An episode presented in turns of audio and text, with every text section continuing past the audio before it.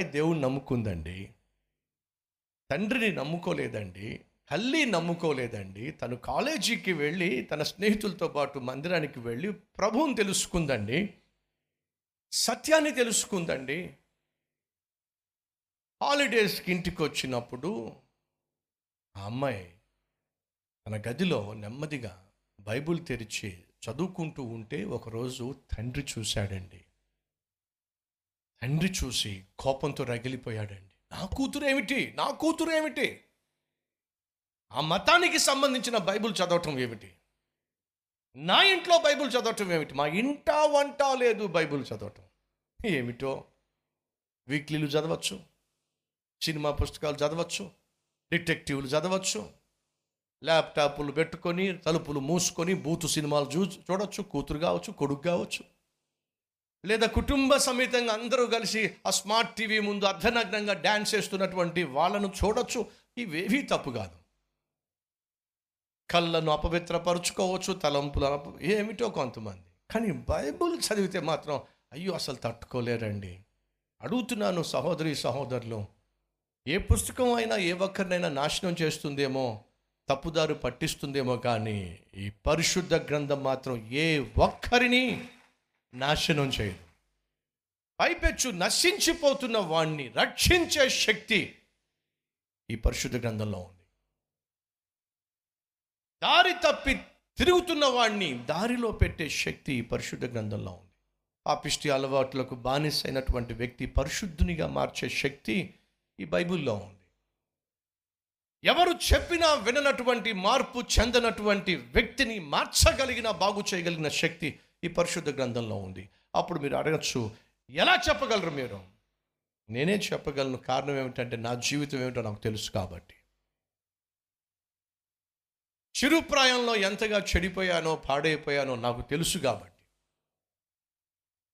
నా జీవిత విధానాన్ని చూసి నా తల్లి అన్నమాట ఏమిటో నాకు తెలుసు కాబట్టి. ఏముందో తెలుసా మీకు? చిచ్చి కనక కనక ఇలాంటి ఇలాంటి కొడుకును కన్నానేమిటి. ఆ తల్లి అన్నమాట ఏంటో తెలుసా? వీడు నా కడుపున చెడబుట్టాడు, వీడు పుట్టకున్నా ఉన్నా బాగుండేది. నాకున్న చిలిపితనాన్ని బట్టి, నాకున్న అల్లరిని బట్టి, సాయంత్రం అయ్యేసరికి ఇంటి మీదకి వచ్చేవారు మా మమ్మీతో మా నాన్నతో గొడవ పడ్డానికి, మీ అబ్బాయి ఇలా చేశాడు అలా చేశాడు అని చెప్పి.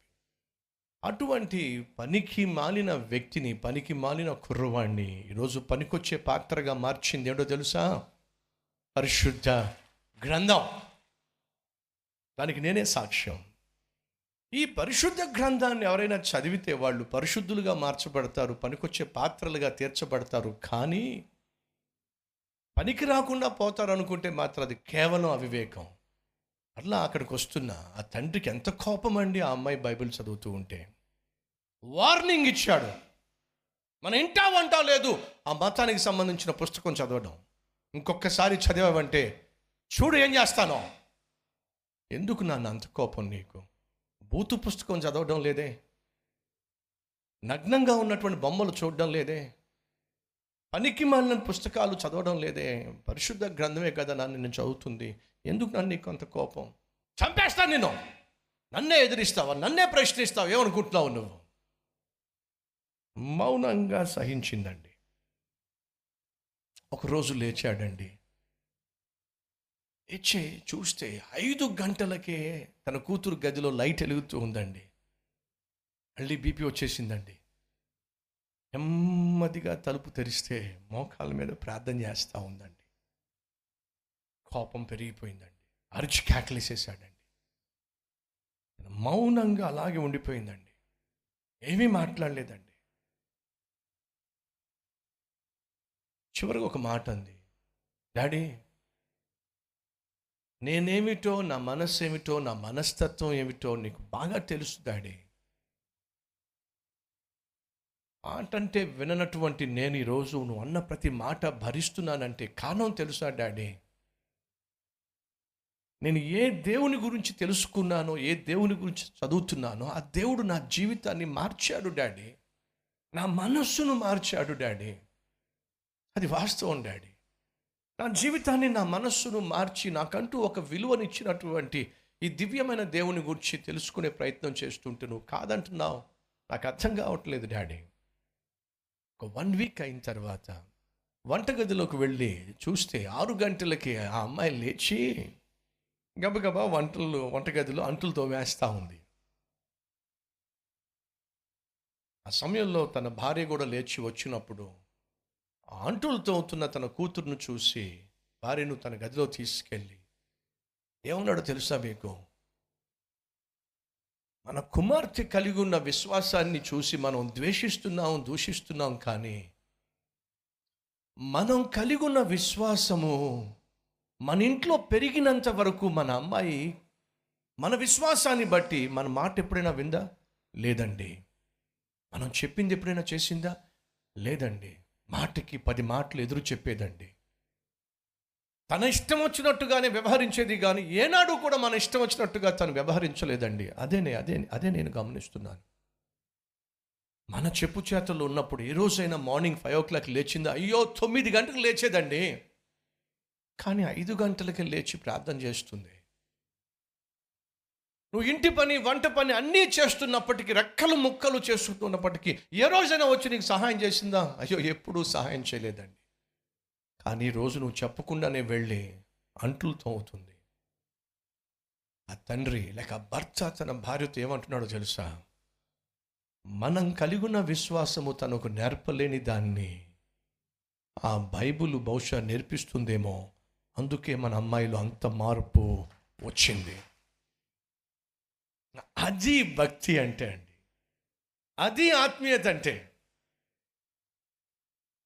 నా మాట వింటున్నారా? అది ఆత్మీయత అంటే, అది భక్తి అంటే. పేరు పెట్టుకోవడం భక్తి కాదు. క్రైస్తవ కుటుంబంలో పుట్టానని చెప్పుకోవడం భక్తి కాదు. దాన ధర్మాలు చేయడం భక్తి కాదు. కానుకలు ఇవ్వడం భక్తిగా భక్తి కాదు. పాటలు గట్టిగా పాడడం భక్తి కాదు. గట్టి గట్టిగా అరిచి ప్రార్థన చేయడం భక్తి కాదు. మరి ఏమిటి? నీలో మార్పును కనపరచటం, అది భక్తి. నీలో క్రీస్తును కనపరచటం, అది భక్తే. అరిచి కేకలేసినటువంటి తండ్రి రియలైజ్ అవుతున్నాడు. ఏంటో తెలుసా? మనం కలిగి ఉన్న భక్తి మనం నేర్పించలేనటువంటి వ్యక్తిత్వం తాను చదువుతున్న గ్రంథం నేర్పించింది. కాబట్టి ఈరోజు పదిహేను ఇరవై సంవత్సరాలుగా మన పిల్లకు నేర్పించలేనటువంటి కుటుంబ విలువలు ఈరోజు ఆ గ్రంథం నేర్పిస్తుంది. కాబట్టి మనం చెప్పకుండానే చేస్తుంది. బహుశా తాను కలిగి ఉన్న భక్తి నిజమైనదై ఉంటుంది. తాను విశ్వసిస్తున్న దేవుడు నిజమైన వాడై ఉంటాడు. అవును అన్నవారు నాతో పాటు కలిసి ప్రార్థనలో ఏకీభవిస్తారా?